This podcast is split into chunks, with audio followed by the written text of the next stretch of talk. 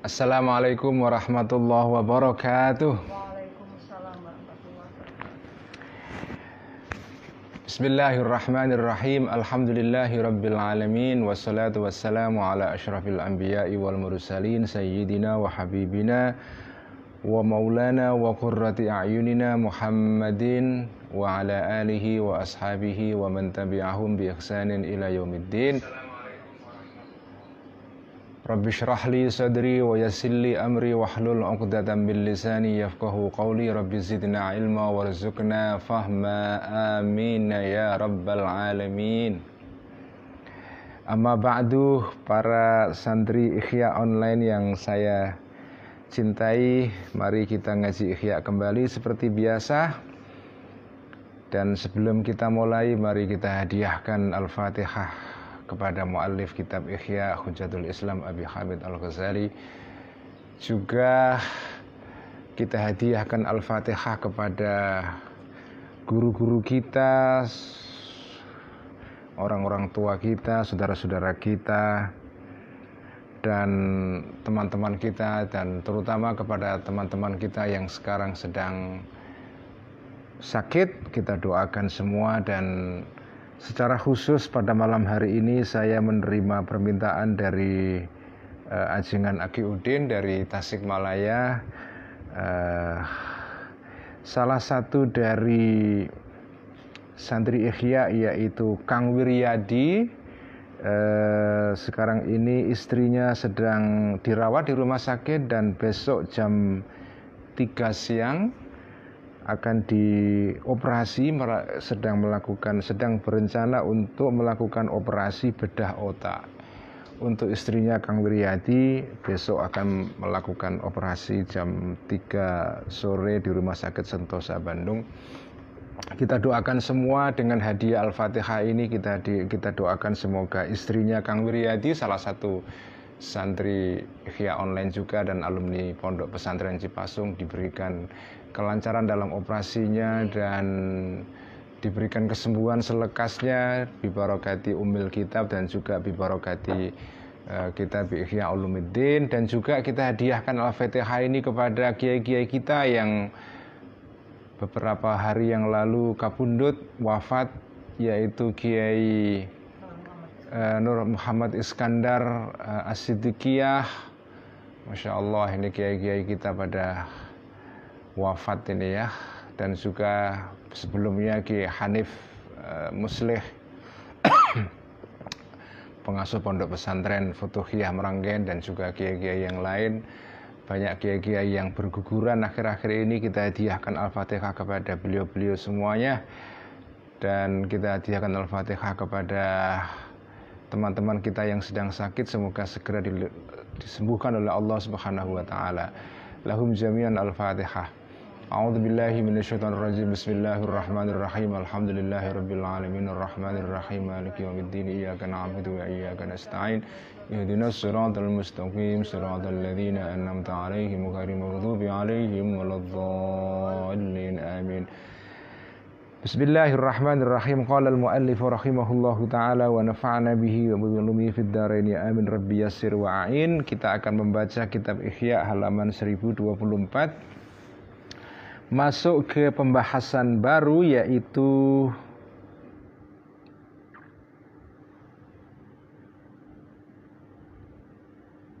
pembahasan eh, tentang afatul lisan yang ke empat belas ya.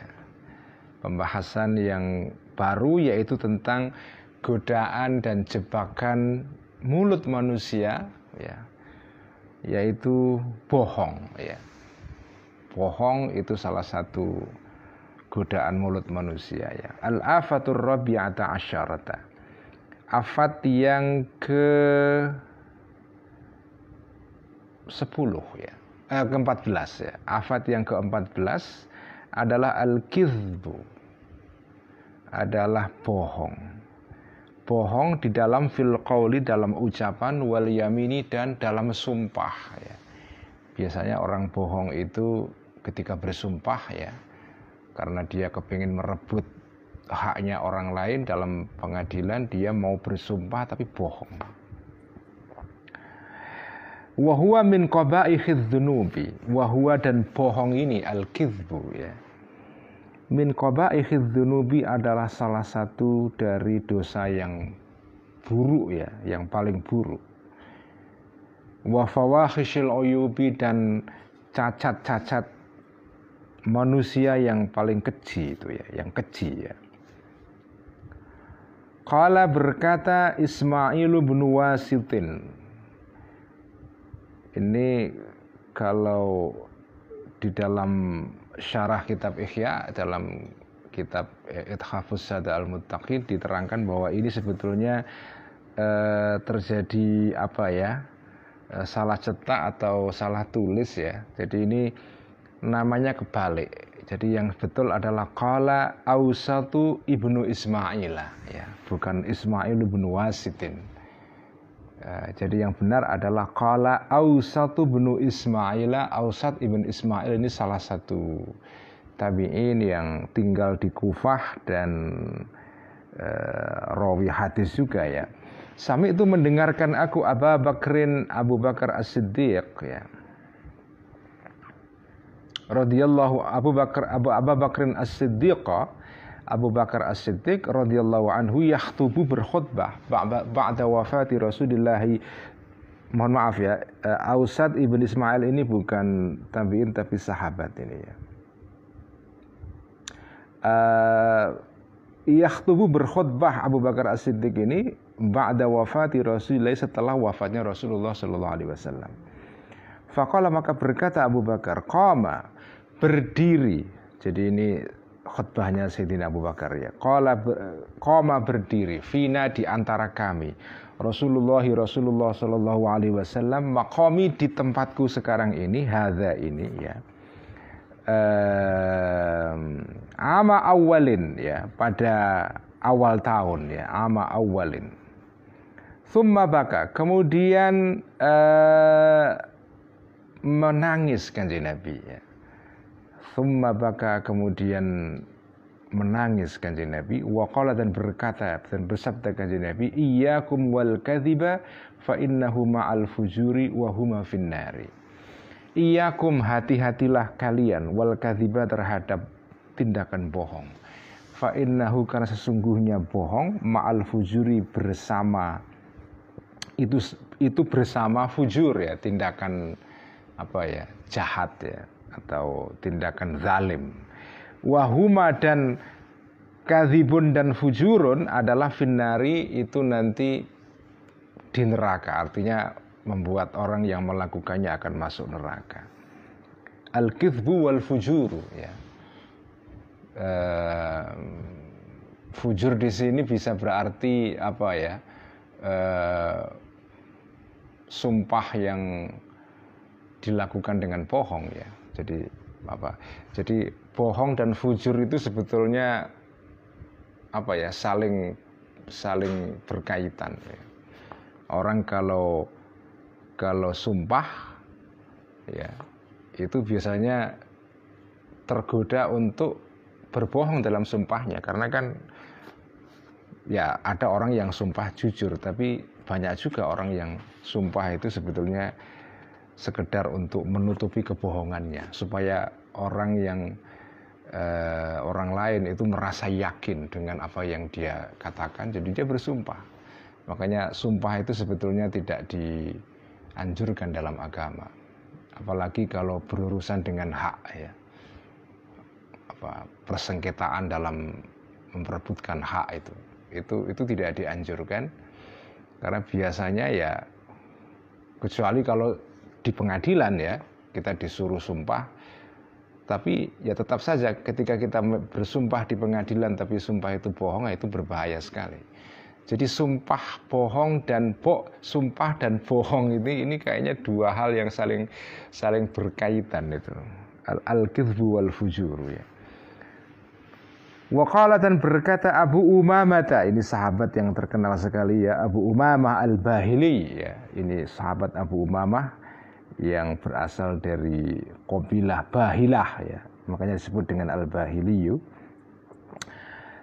Waqala dan berkata Abu Umamah, sahabat Abu Umamah Al-Bahili, qala berkata bersabda Rasulullah sallallahu alaihi wasallam, "Innal kadhiba babun min abwabin nifaqi." Sesungguhnya bohong adalah babun, satu pintu, min abwabin nifaqi, dari pintu-pintu yang menuju kepada sifat kemunafikan itu. Atau salah satu tanda kemunafikan itu adalah bohong itu. Waqalatan berkata Al-Hasanu, Imam Hasan al-Basri. Kalau disebut Al-Hasan dalam kitab-kitab tasawuf, ya itu maksudnya adalah Al-Hasan al-Basri, sudah pasti itu. Atau secara umum ya, kalau disebut Al-Hasan, semua orang tahu ini Al-Hasan al-Basri. Karena berkata, uh, karena ada Hasan, uh, berkata Hasan ini, karena ada ya, hal berikut ini, domirnya domir sya'an ya. Yuqalu diucapkan ya. Apa yang diucapkan? Inna minan nifaqi ikhtilafas sirri wal alaniyati. Tanda-tanda, sesungguhnya tanda atau termasuk tanda-tanda kemunafikan adalah ikhtilafas sirri, berbedanya hati, sesuatu yang rahasia dalam hati kita, wal alaniyati, dan sesuatu yang nampak di luar. Apa yang kau katakan tidak sama dengan yang di hatimu, itu tanda-tanda kemunafikan. Wal qaula atau wal qauli, dan perbedaan antara ucapan, wal amali, dan tindakan, itu juga tanda kemunafikan juga. Wal madkhali, dan uh, apa sesuatu yang kamu katakan saat masuk, atau masuknya sesuatu, atau masuknya kamu. Wal makhraji, dan keluarnya kamu ya. Kamu masuk berkata A, keluar berkata B. Masuk bertindak A, keluar ber, bertindak B. Pagi mengatakan A, sore mengatakan B. Ya. Jadi antara keluar dan masuk itu tidak sama, tidak konsisten. Wa innal asla, dan sesungguhnya pokok kaidah alladzi bunya, yang didasarkan alaihi, atas dasar ini, al asl an-nifaku, kemunafikan. Dasar kemunafikan itu adalah khabarnya inna, al-kizbu adalah bohong. Jadi bohong itulah asal-usul dari kemunafikan. Waqala, dan bersabda kanjeng Nabi alaihi salam, kaburat khiyanatan antu hadditha. Kaburat, sungguh besar khiyanatan, uh, kaburat sungguh besar Eh, apa itu khianatan, berupa khianatnya, ini tamyiz ya, antu haditha, untuk berkata-kata engkau, atau mengatakan engkau, atau menceritai engkau, ahoka, saudara kamu, hadithan, suatu percakapan atau suatu cerita. Huwa, yang percakapan ini, eh, atau huwa, yang saudara kamu ini, laka kepadamu, bihi, terhadap hadis ya, musaddiqun, percaya. Kamu me- menceritakan sesuatu, mengatakan sesuatu kepada teman kamu, dia percaya. Wa anta, sementara engkau, lahu, kepada hadithun, bihi, atau lahu kepada ahoka, bihi, terhadap hadithun tadi itu, kadhibun, bohong. Ya ini, kamu sendiri sebetulnya nggak percaya, tapi kamu ucapkan kepada orang lain, dan saking saking canggihnya kamu mengolah kata-kata sehingga teman kamu percaya itu. Nah, sekarang kan sekarang itu kebohongan atau berbohong itu kan sudah sudah malah ada latihannya, itu ada skill, ada latihan untuk berbohong yang tidak nampak berbohong. Bahkan ada ya ada itu teknik ya, dikembangkan itu teknik untuk membohongi orang. Teknik untuk membohongi orang itu. Nah, ini sekarang di Amerika terjadi sekarang ini. Setelah setelah pemilu terakhir di Amerika itu, kalau sampean ngikuti berita-berita tentang Uh, perkembangan politik di Amerika setelah pemilu yang terakhir ya, bagaimana Presiden Trump itu tidak mau mengaku kalah ya, dan dan sengaja seperti mem- memutarbalikkan informasi supaya pengikutnya dan pendukungnya itu tetap semangatnya tidak turun, tidak merosot. Jadi dipompa terus semangatnya dan fanatismenya dengan diberikan atau diberikan feeding, di uh, disuguhi ya, informasi yang bohong, tapi karena tekniknya yang begitu rupa, cenggihnya, sehingga orang jadi percaya itu. Jadi sekarang itu berbohong bahkan ada tekniknya. Jadi teknik sederhana dalam berbohong yang tidak tampak berbohong itu kan, atau kaidahnya ya, kalau kamu berkata sekali saja orang nggak percaya, akan dianggap bohong. Tapi kalau begitu apa yang kamu, kebohongan yang kamu katakan itu kamu reproduksi terus menerus, kamu ulang-ulang setiap saat ya, itu pasti orang percaya itu. Jadi kebohongan yang diulang-ulang terus secara ekstrim, secara berlebihan ya, secara terus menerus, permanen ya, secara konsisten diulang setiap hari itu, gimana orang nggak percaya? Jadi itulah teknik teknik itu yang disebut dengan propaganda ya, atau atau kalau meminjam istilahnya itu yang tokoh sarjana atau tokoh filosof Amerika yang sangat disukai oleh para aktivis yaitu Noam Chomsky. Noam Chomsky itu kan punya teori fabricating truth ya. Jadi kebenaran yang diciptakan, difabrikasi, dibuat-buat. Caranya bagaimana? Kamu kebohongan itu kamu gelontorkan kepada publik, kamu ucapkan terus-menerus setiap saat berulang-ulang, ya, ya pelan-pelan orang akan memakan kebohongan itu.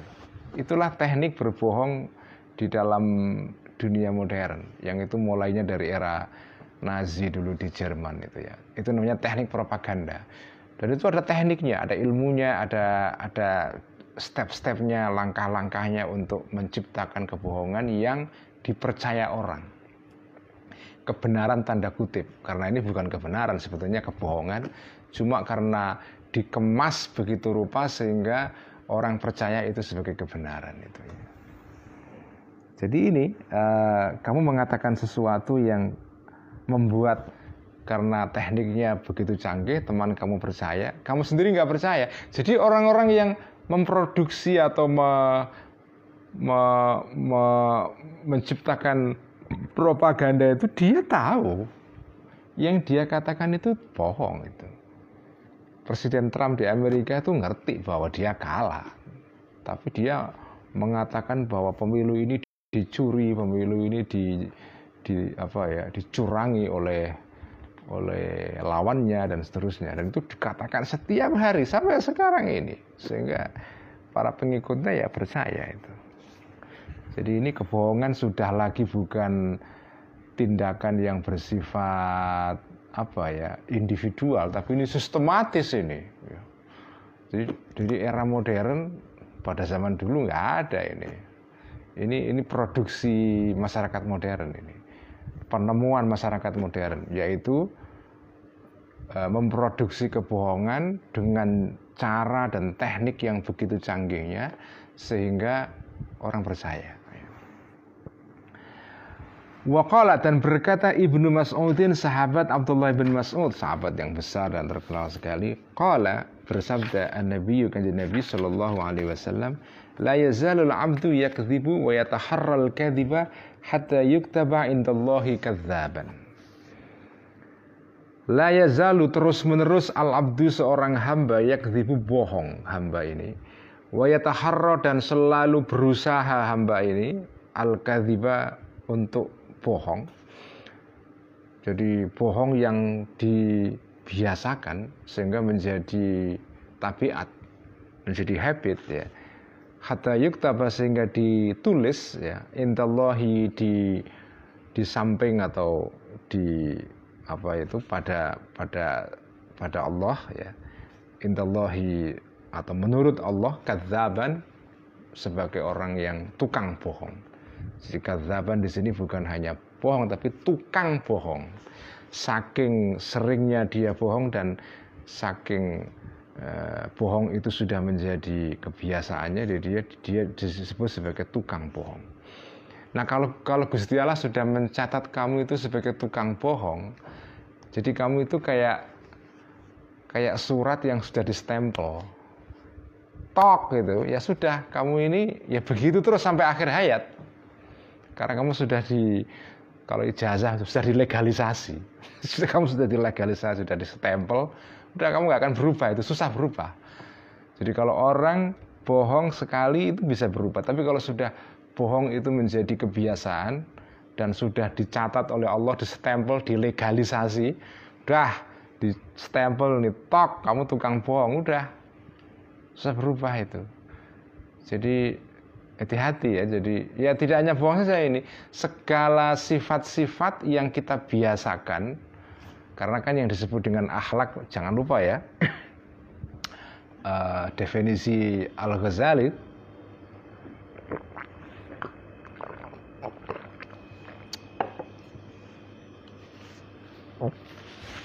Al-Ghazali kan mendefinisikan akhlak itu dalam pembahasan yang sudah lampau ya, sudah kita baca berbulan-bulan yang lalu.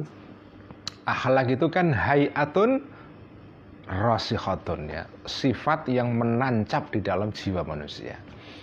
Nah, kenapa dia menancap? Karena dia eh, itu dilakukan secara pelan-pelan. Jadi yang disebut dengan akhlak itu tidak bisa ujuk-ujuk muncul begitu saja. Akhlak itu terjadi, tumbuh atau uh, melekat pada jiwa manusia itu melalui proses pelan-pelan gitu.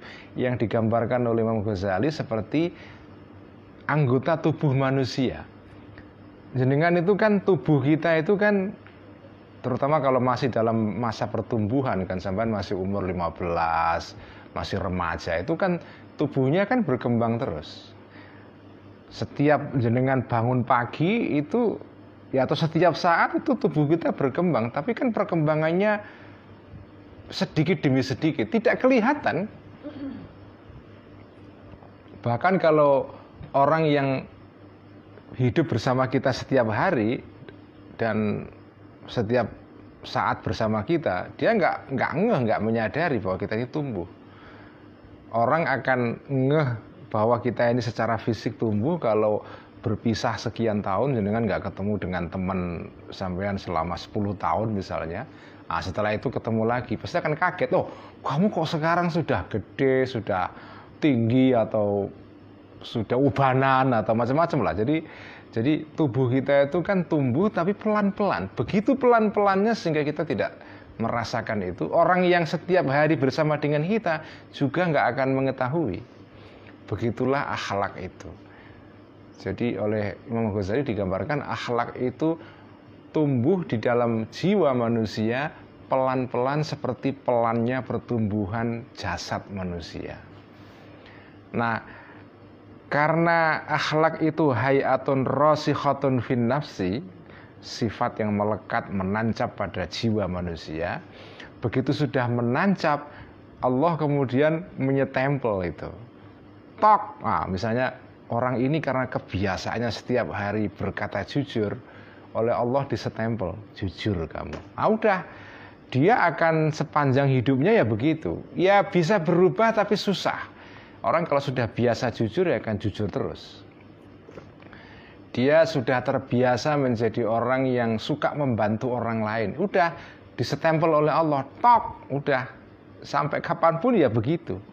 Orang sudah terbiasa dia itu kalau kalau berinteraksi, berhubungan, atau ya bergaul dengan orang lain, itu wajahnya ceria, wajahnya sumeh kalau dalam bahasa Jawa.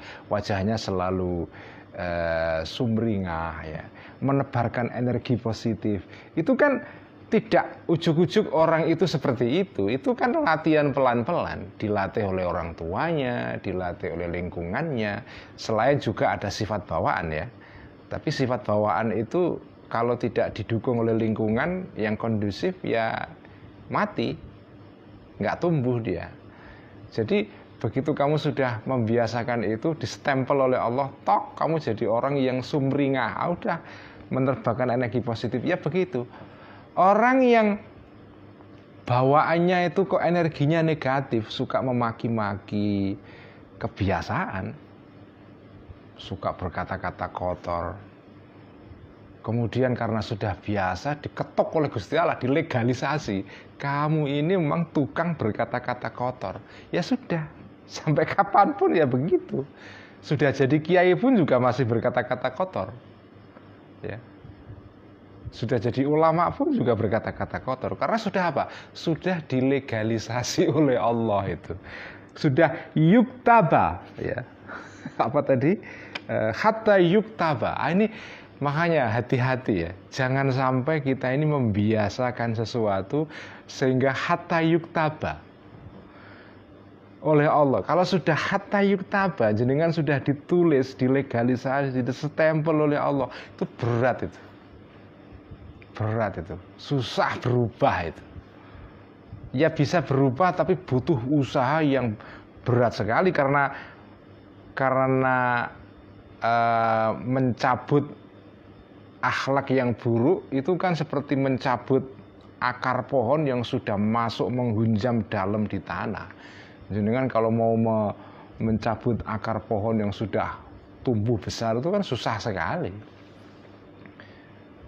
Jadi jangan, ya. Jadi se- jangan sekali-kali kita ini melakukan sesuatu yang buruk hatta yuktaba. Nah, itu jangan. Tetapi kalau hatta yuktaba karena kita melakukan kebiasaan yang baik, alhamdulillah. Nah, itu yang kita cari. Jadi biasakan kita melakukan tindakan kebiasaan yang positif, yang baik, ya, sehingga hatta yuktaba. Sehingga Allah sudah mencatat, melegalisasi, menyetempel kamu orang baik. Wah, alhamdulillah, udah kita sampai akhir hayat insya Allah ya husnul khotimah. Itu yang kita cari begitu. Jadi ini kata kuncinya hatta yuktaba ini. Ya. Bertindak jelek sekali ya nggak apa-apa ya. Kita bisa minta ampun kepada Allah, istighfar, diampuni. Tapi kalau sudah kebiasaan hatta yuktaba itu susah, sudah sudah nggak bisa itu dihilangkan itu ya. Wa marra, dan lewat Rasulullah Rasulullah Shallallahu Alaihi Wasallam birajulaini, melewati dua laki-laki, ada dua orang, birajulaini dengan dua orang ya. Yatabaya'ani, yang saling jual beli orang dua orang ini, syatan eh, kambing, syatan kambing. Wayatahalafani, dan saling sumpah dua orang ini. Yakulu berkata, gimana sumpahnya? Yakulu berkata, ahaduma, salah satu dari rajulain ini, wallahi la angkusuka min kada wa kada. Wallahi, demi Allah, la angku suka, tidak mengurangi aku engkau ka kepada kamu, meningkatnya dari sekian wakada sekian. Saya tidak akan, demi Allah, ini kambing yang saya jual kepada kamu jumlahnya sekian dan sifatnya seperti ini, beratnya sekian kilo, tidak saya kurangi sama sekali. Nah, ini biasa kan? Orang kalau jual beli transaksi itu kan untuk meyakinkan partnernya, itu kan kadang-kadang perlu sumpah itu. Itu bagian dari teknik marketing itu ya. Jadi ya kalau sekarang tekniknya sudah makin canggih, nggak hanya sumpah saja, marketingnya macam-macam udah, itu sudah ilmu sendiri sekarang marketing itu. Kalau dulu ya udah cara orang kalau sedang bertransaksi untuk meyakinkan partnernya ya sumpah aja. Wa yaqulu, dan berkata al-akharu yang lain, wallahi, demi Allah, lazituka, tidak akan menambah aku ke kepada kamu ala kada wa kada, atas sekian dan sekian.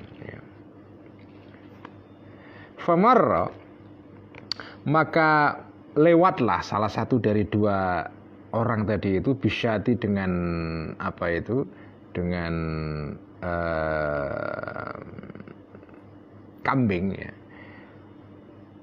Wa qadishtara, dan akhirnya beli salah satu dari dua orang itu ahadu eh, ha kepada kambing, ahaduma salah satu dari dua orang ini. Jadi dua orang mau apalah ya,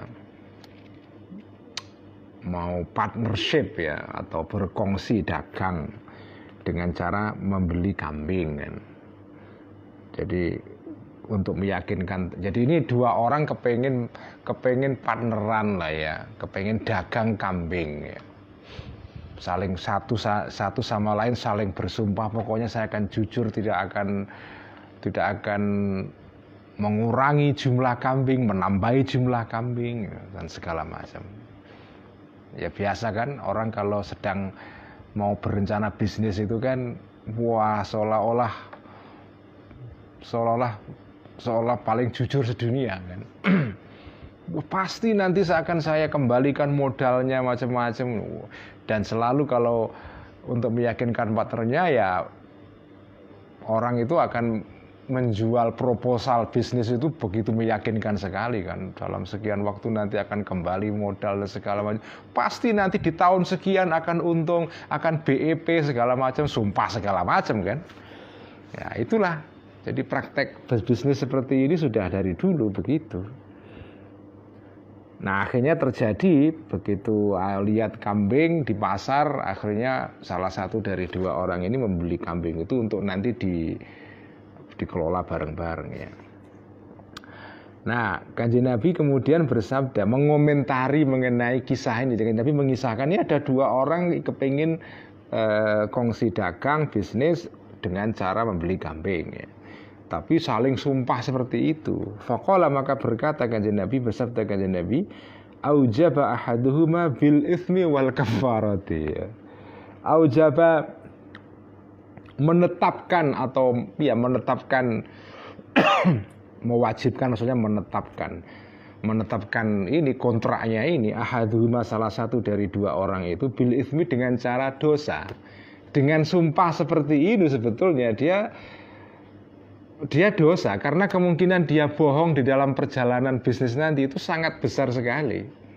Jadi makanya nggak usah sumpah kalau sedang berbisnis atau apa itu, karena orang geseh, orang bergeser entah karena apa, karena situasi ekonomi yang nggak baik, apalagi ada pandemi begini ya, semua proposal bisnis hancur semua, udah rencana-rencana awal udah meleset kan. Wah nanti B E P di tahun ketiga, oh, tahun ketiga pandemi, wah meleset, ya kan? Padahal udah sumpah-sumpah itu, padahal dari awal udah sumpah-sumpah itu. Makanya kan Nabi mengomentari kalau ada orang seperti itu, dia ini dia ini menaikkan kontrak bil ithmi dengan cara bohong atau dosa, wal kafarati, yang karena dosa dia harus membayar kafarat, karena sumpah kan bohong ya harus bayar kafarat, dia bayar tebusan ya, bayar apa itu e, denda. Makanya ya kalau sedang apa itu kongsi bisnis itu yang wajar-wajar saja, nggak usah nggak usah ya, namanya orang bisnis itu selalu ada kemungkinan apa ya eh, meleset kira-kira gitu kan ya, meskipun meskipun tentu ya bukan berarti kalau tidak tidak direncanakan sebaik mungkin supaya nggak meleset ya, tapi bersumpah itu itu nggak boleh itu. Jadi ini hadis ini sebetulnya secara tidak langsung pesannya adalah ketika kamu jual beli sedang apa ya kongsi dagang dengan partner kamu gitu, itu nggak usah sumpah kayak seperti itu. Karena apa? Karena kemungkinan bohongnya itu besar sekali. Wa qala, dan berkata Kanjeng Nabi alaihi salam, al-kadzibu yungkisur rizqa, atau yang kusur rizqa. Al-kadhibu bohong, yung kisu mengurangi, atau yang kusu mengurangi ar-rizqa, rizki. Itu akibatnya. Wa qala, dan bersabda Rasulullah sallallahu alaihi wasallam, innat tujjara humul fujjar. Innat tujjara, sesungguhnya para pedagang, hum adalah al-fujjaru, orang-orang yang suka sumpah bohong. ya. Artinya ngomong ngomong ngomong bohong itu al-fujar ya. Ya kenapa ya, memang begitu dari dulu itu. Ya sampai sekarang pun juga begitu kan. Dagang itu penuh dengan tipuan. Makanya kita dianjurkan atau diwajibkan oleh agama untuk zakat itu ya antara lain untuk membersihkan harta kita dari kotoran-kotoran yang terutama kalau berdagang ya. Berdagang itu ya ya, ya begitu berdagang itu. Karena kompetitif kan, dagang itu kan kompetitif, persaingannya luar biasa, dan untuk memenangkan persaingan ya kadang-kadang orang harus menempuh cara-cara yang kasar kan, cara-cara yang kasar itu. Fakila maka ditanyakan, loh kenapa Kanjeng Nabi, kenapa kok para pedagang itu tukang bohong itu? Ya Rasulullah wahai Rasulullah, alaisa qad ahallallahul bai'a. Alaisa bukankah ya, fa'ilnya dhamir sya'an, qad ahalla khabarnya, alaisa bukankah keadaan berikut ini qad ahalla telah menghalalkan Allahu Allah al-bai'a jual beli, kan halal, wa halallahu al-bai'a wa harrama riba seperti dalam Al-Qur'an itu. Kenapa kok disebut kok jenengan uh, mengkritik para pedagang sebagai tukang bohong? Inna tujarahumul fujar. Ini kata-kata yang bersajak ini ya. At-tujar humul fujar. At-tujar humul fujar. Naam, iya memang dihalalkan jual beli itu, walakinnahum tetapi para pedagang itu yakhlifuna. Kita bisa memaknai yakhlifuna ini kadang-kadang atau sering ya, tergantung konteksnya ya. Yakhlifuna itu fi'il mudhari' dalam apa ilmu ma'ani, ilmu mengenai semantik ya, mengenai e, cara memahami kata dalam bahasa Arab itu. Dalam ilmu ma'ani itu fi'il mudhari', fi'il yang menunjukkan e, waktu sekarang atau masa depan ya, itu disebut dengan fi'il mudhari' dalam bahasa bahasa Arab. Kata kerja mudhari' itu maknanya adalah at-tajaddud ya. At-tajaddud Uh, at-tajaddud uh, yaitu artinya tindakan yang terjadi berulang-ulang ya, at-tajaddud wal istimrar ya. Jadi kata kerja mudhari' dalam bahasa Arab itu secara semantik, secara makna itu artinya adalah pekerjaan yang dilakukan tidak sekali saja tapi berulang-ulang.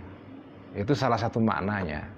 Karena itu ketika di sini Kanjeng Nabi menggunakan fi'il mudhari' yahlifuna, itu artinya adalah para pedagang itu selalu bo, selalu sumpah itu atau punya kecenderungan untuk sumpah itu.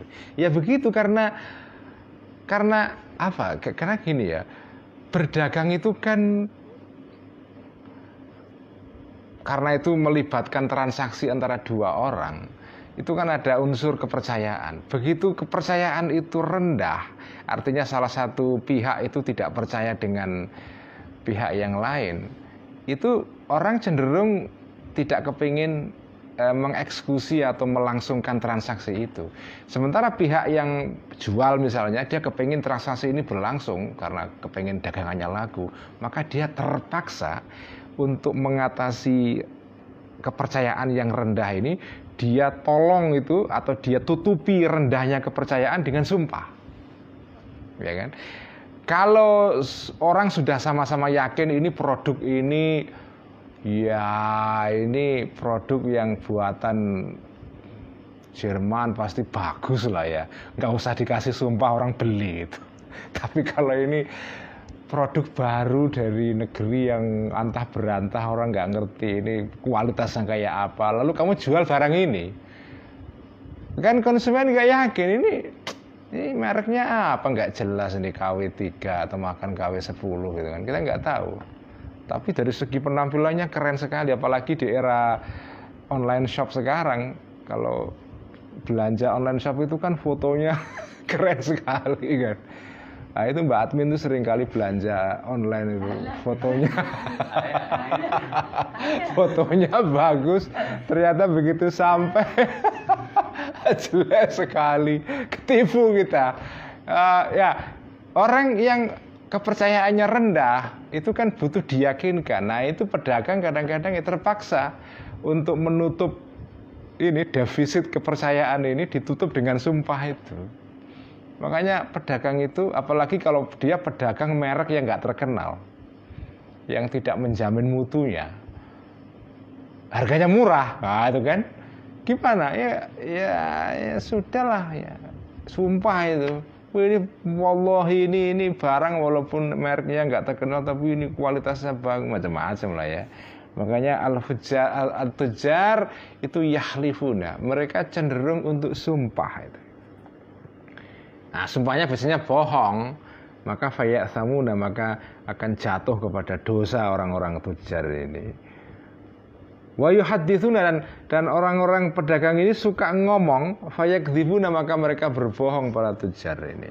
Itulah itulah kebiasaan para pedagang. Tentu saja Kanjeng Nabi ini tidak mengeneralisasi ya, tidak ngebiah uyah. Tentu saja pedagang yang jujur juga banyak. Tapi yang bohong juga banyak, juga banyak. Apalagi di era digital sekarang, waduh, buahnya itu. Dan teknik-teknik berbohong itu macam-macam itu.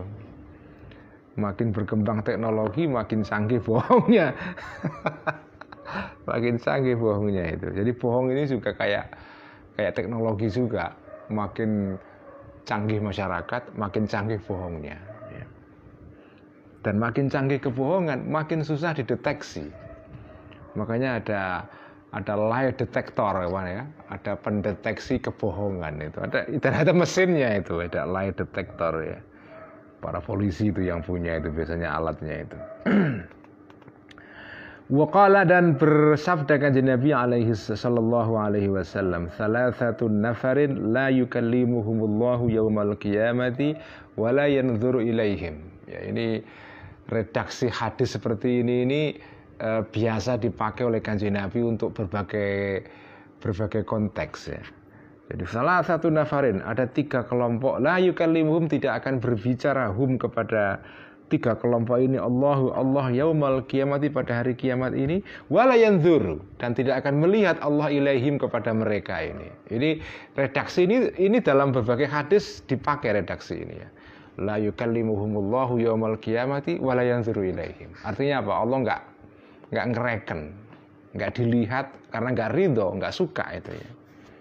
Nanti di hari kiamat ada tiga kelompok yang tidak disukai oleh Allah. Itu makna kata ini sebetulnya ya itu. Allah nggak suka, sehingga Allah nggak mau noleh, nggak mau ngereken. Pertama adalah al-mannanu bi'atiyatihi. Al-mannanu, orang yang suka eh, ngundat-ngundat kalau bahasa Jawa itu ya. Kalau dalam bahasa Indonesia ngundat-ngundat itu apa? Yang apa, nginget-nginget, menyebut-nyebut terus ya. Al-mananu, yang ngundat-ngundat, yang membongkar-bongkar terus, biati-ati, dengan pemberian dia, ngasih sedikit tapi diingat terus, disebut-sebut terus gitu loh ya. Orang yang dikasihnya kan jengkel kan, ngasihnya sedikit diundat-undat terus ya. Itu pun ngasihnya lima tahun sekali pas pemilu lagi gitu.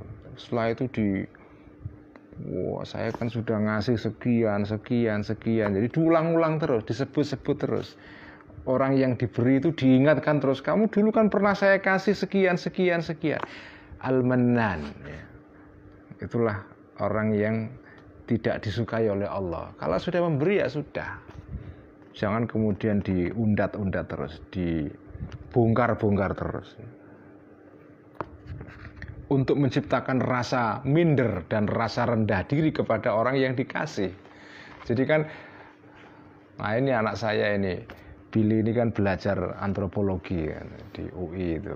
Ada dalam antropologi itu ada salah satu antropolog terkenal namanya Marcel Mauss ya, yang terkenal dengan teorinya mengenai pemberian, the gift ya. Nah dalam teori Marcel Mauss itu, ini ini teori penting dalam antropologi ya. Itu kan di orang itu dalam teorinya Marcel Mauss, dan nggak usah nggak usah Marcel Mauss, kita juga udah tahu kok ya. Orang itu kalau memberi kepada orang lain ya kan, jenengan ngasih sesuatu kepada orang lain. Apa yang terjadi? Semula orang itu kedudukannya setara, jadi apa ya, equal gitu, setara. Begitu jenengan ngasih sesuatu kepada orang itu, itu kemudian hubungannya jadi jomplang. Yang memberi itu merasa lebih tinggi daripada yang diberi. Yang diberi merasa lebih rendah. Dan ini sudah disabdakan Kanjeng Nabi ya, al-yadul ulya khairun minal yadis sufla. Tangan di atas lebih baik daripada tangan di bawah. Jadi Kanjeng Nabi itu sudah sudah menegaskan itu jauh sebelum Marcel Mauss ya. Jadi orang memberi kepada orang lain itu menciptakan ketidakseimbangan relasi. Yang memberi merasa lebih superior, lebih tinggi. Yang diberi merasa lebih rendah. Karena itu kalau orang ingin merendahkan tanda kutip ya, tentu saja tidak semua orang memberi tujuannya begitu ya. Tapi ada juga orang yang memberi dengan niat jelek. Orang ketika ingin menciptakan beban balas budi kepada orang lain, kasih orang itu. Orang itu nanti akan merasa lebih rendah dari kamu dan bisa kamu kontrol. Jadi memberi kepada orang lain itu bisa dipakai sebagai teknik untuk untuk mengendalikan secara psikologis orang lain yang diberi itu. Karena apa? Karena begitu orang yang orang itu diberi merasa lebih rendah dia.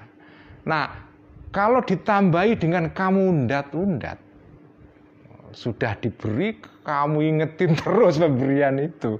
Wah, orang itu, apalagi kalau pemberiannya dalam jumlah besar, ya, satu miliar, kamu ingetin terus. Wah, orangnya makin makin mengecil itu eh, hatinya kan, makin merasa tidak pede, makin mengkeret dia.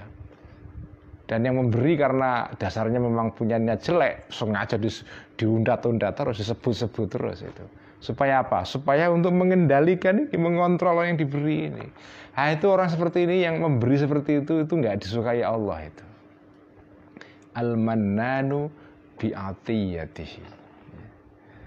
Orang memberi tapi diundat-undat, itu Allah nggak seneng itu.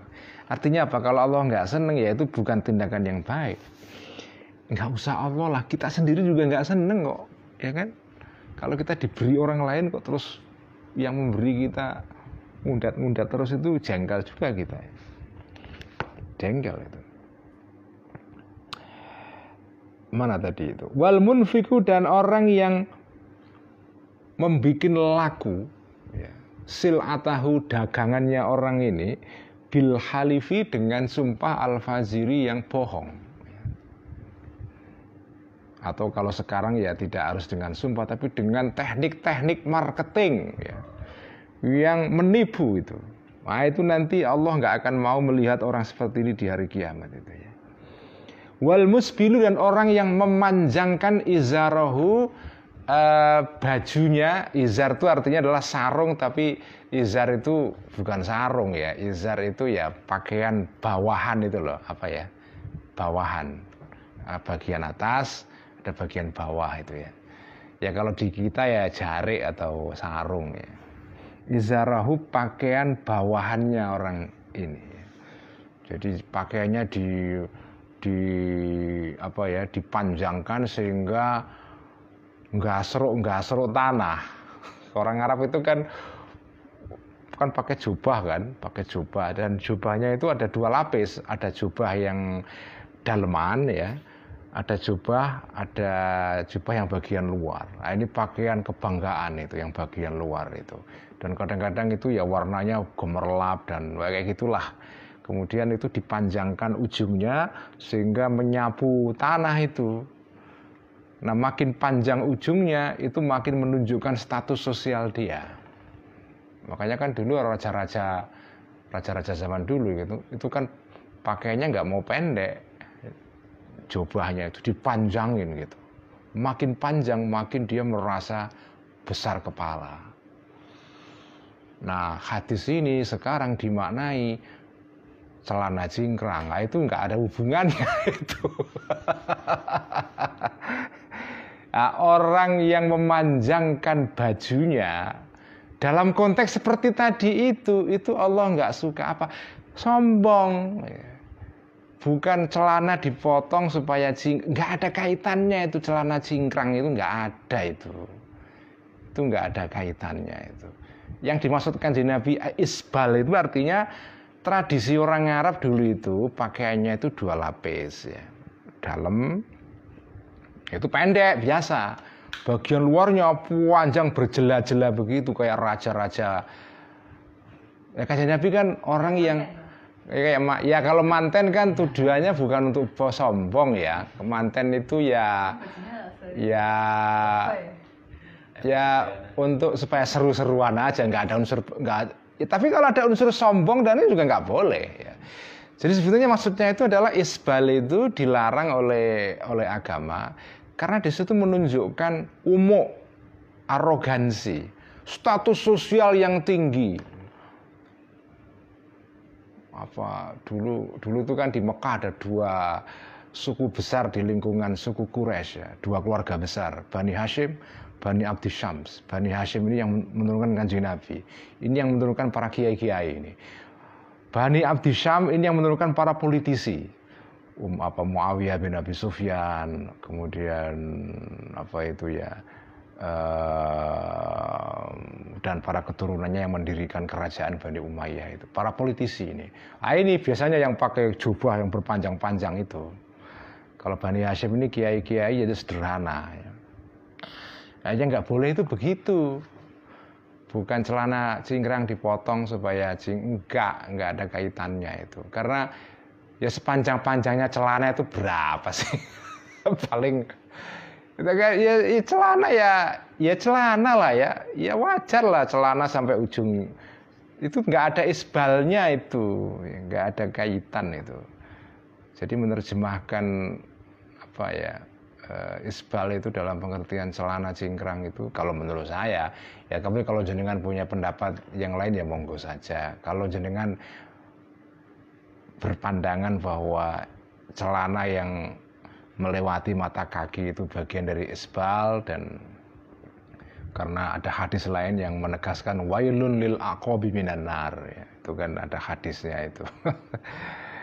Pokoknya pakaian yang melewati mata kaki itu masuk neraka nanti, itu itu jadi api neraka nanti ya. Ya itu maksudnya tadi itu, maksudnya adalah itu konteksnya itu yaitu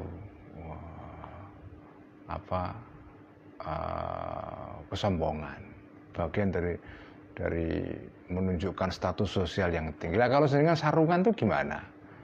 Ya sarungan ya kiai-kiai sarungan dari dulu ya ya biasa lah ya, umumnya sarungan itu ya tidak sampai nyapu tanah tapi juga nggak terus cingkrang banget sampai di atas mata kaki ya, lucu sekali itu kan. Ya kiai-kiai dulu begitu. Jadi ya sarungan yang wajar itu bukan maknanya isbal. Isbal itu artinya ya tadi itu, jenengan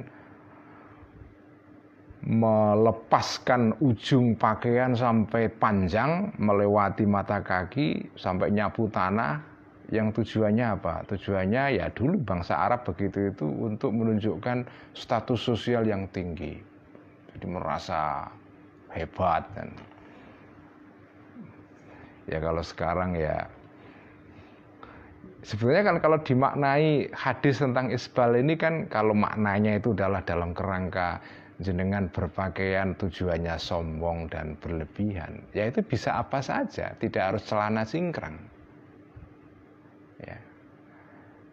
Jamnya wah tujuh ratus tujuh puluh juta, Rolex. Ya kalau jamnya Rolex kan pasti kalau ngomong ya ditunjuk-tunjukkan tangannya supaya kelihatan Rolexnya. Nah itu nggak boleh gitu itu. Wakilnya harganya seratus juta ya. Kalau ngomong ya sengaja ditunjuk-tunjukkan jarinya itu ya.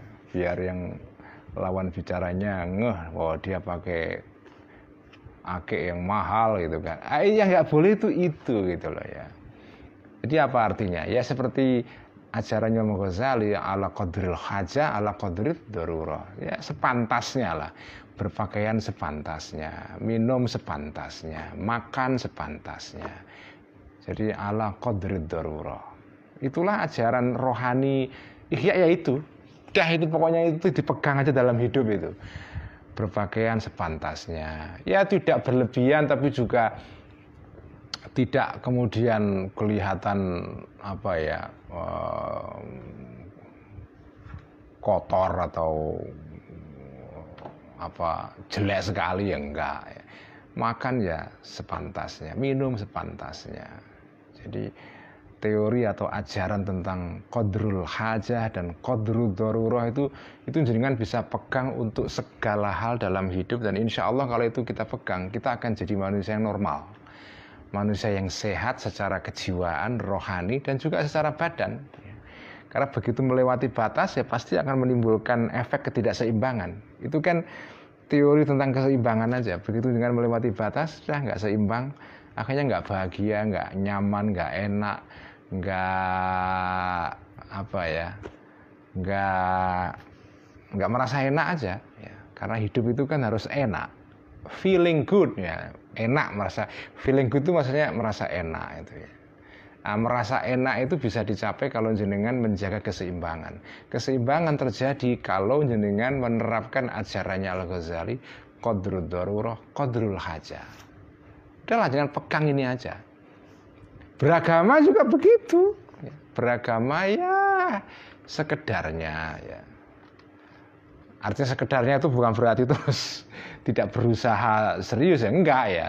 Artinya ya semua hal itu diletakkan pada tempatnya. Ya puasa ya tidak puasa. Kalau saatnya nggak puasa ya nggak puasa. Ya. Saatnya ibadah ya ibadah. Saatnya kerja ya kerja. Saatnya guyon ya guyon, tapi guyonnya juga sepantasnya gitu kan. Itulah ajaran, dan ini kan ajaran yang ada pada semua masyarakat ya. Di Jawa itu ada filosofi yang terkenal ngono ya ngono ning aja ngono. Ya begitu ya begitu, tapi ya tahu dirilah. Jadi ada ada batas yang, nah batas itu kan itu dalam pergaulan sosial gitu, atau dalam kehidupan pribadi atau kehidupan bermasyarakat. Yang disebut batas itu kan ada dua. Oke. Ini sekedar sebelum saya tutup. Ini jam berapa sekarang? sembilan ya. Oke. Sekarang sebelum saya tutup ya. Uh, yang disebut dengan batas itu kan ada dua. Ada batas yang eksplisit, kelihatan. Ada batas yang implisit, yang tidak kelihatan. Batas yang kelihatan itu batas minimal. Ya. Dalam masyarakat itu ada batasnya. Dengan misalnya, ya kalau batas yang eksplisit itu ya bisa berupa aturan hukum. Ya. Kalau nyupir harus berhenti pada saat lampu merah, nggak boleh melanggar marka jalan, dan seterusnya itulah. Kalau ada tanda, apa ada tanda S berarti nggak boleh berhenti, S di disilang atau P disilang berarti nggak boleh parkir di situ, seterusnya lah. Itu tanda-tanda yang jelas itu. Itu adalah namanya batas yang jelas. Nah itu batas minimal ya. Nah di dalam kehidupan bermasyarakat ataupun kehidupan pribadi ada batas-batas yang tidak dikatakan, dan itu kadang-kadang jauh lebih penting, dan banyak batas-batas seperti itu. Jenengan harus tahu kalau jenengan sudah menjadi bagian dari suatu kelompok masyarakat ya, tinggal di situ sudah lama, jenengan tahu ada hal-hal yang yang nggak ada hukumnya, ini nggak boleh atau boleh itu nggak ada. Tapi begitu kalau jenengan langgar, orang akan merasa aneh, ya, merasa aneh. Misalnya, wah, apalagi masyarakat Jawa itu, waduh itu ada batas-batas yang kita nggak kelihatan, nggak kelihatan itu, nggak dikatakan, nggak ditulis, ya. Tapi itu hanya berupa pengertian saja. Orang semua ngerti, oh kalau apa ya, kalau orang itu kalau hidup beberayan bareng sama orang lain itu ya misalnya ada minta tolong ya harus menolong, nggak ada aturannya harus nolong juga nggak ada. Tapi kalau ada tetangga misalnya punya gawe ya ikut gotong royong membantu misalnya. Itu kan itu kan banyak di masyarakat itu ada batas-batas yang kita tidak tahu tapi nggak ditulis tapi kita ngerti oh itu ini boleh ini nggak boleh. Nah orang yang tidak tinggal lama di situ ya nggak ngerti ya. Dan akhirnya dia bisa melanggar batas itu. Tapi orang biasanya memaklumi, nggak apa-apa karena ini orang luar yang bukan bagian dari kami, jadi nggak masalah, dimaafkan. Tapi kalau jenengan bagian dari suatu masyarakat di situ, jenengan kok melanggar batas itu, walaupun nggak ditulis, nggak dikatakan, nggak ada aturannya, jenengan akan di, disingkiri, akan dipandang aneh oleh orang-orang itu. Nah itulah, itulah apa ya, eh, itulah batas itu ya. Dalam masyarakat itu selalu ada ada batas seperti itu. Jadi ini kembali kepada hadis tadi itu ya. Ini kita kan ngomong soal isbal tadi itu loh ya. Jadi isbal itu pokoknya ya ya berpakaian itu yang sewajarnya lah. Jangan dipanjang-panjangin tapi juga jangan dipendek-pendekin gitu ya. Ya sederhana aja, sewajarnya. Orang Sunda punya batas pakaian yang pantas sendiri, nanti orang Jawa juga ada sendiri, nanti orang Madura, orang Banjarmasin, orang Bugis, Makassar, orang Batak, orang Aceh, Ambon, itu kan ada adat-adat, ada kebiasaan di masyarakat itu berpakaian yang pantas itu ya. Nah Kanjeng Nabi ketika bersabda wal musbilu izarahu itu itu rujukannya kepada itu tadi perilaku orang Arab, sebagian orang Arab yang ingin menunjukkan kelas sosialnya dengan cara memanjangkan ujung jubahnya. Tujuannya apa? Arogansi. Intinya apa? Melebihi qadrul hajah atau qadrul darurah. Itu yang nggak boleh. Sekian ngaji Ihya malam ini, semoga kita mendapatkan berkah dari ngaji Ihya ini dan semoga teman-teman kita yang sakit sekali lagi ya disembuhkan oleh Allah selekasnya, yang terkena Covid segera disembuhkan dan diberkati ngaji Ihya malam ini. Mari kita pungkasi ngaji Ihya dengan bacaan selawat tibbil qulub. Allahumma salli ala sayyidina Muhammadin tibbil qulubi wa dawaiha wa afiyatil abdani wa shifaiha wa nuril absari wa dhiyaiha wa ala alihi wa sahbihi wa sallim. Allahumma salli ala sayyidina Muhammadin tibbil qulubi ودوائها وعافية الأبدان وشفائها ونور الأبصار وضيائها وعلى آله وصحبه وسلم. Allahumma salli ala sayyidina Muhammadin tibbil qulubi wa dawaiha wa afiyatil abdani wa shifaiha wa nuril absari wa dhiyaiha wa ala alihi wa sahbihi wa sallim. Sekian, wassalamualaikum warahmatullahi wabarakatuh.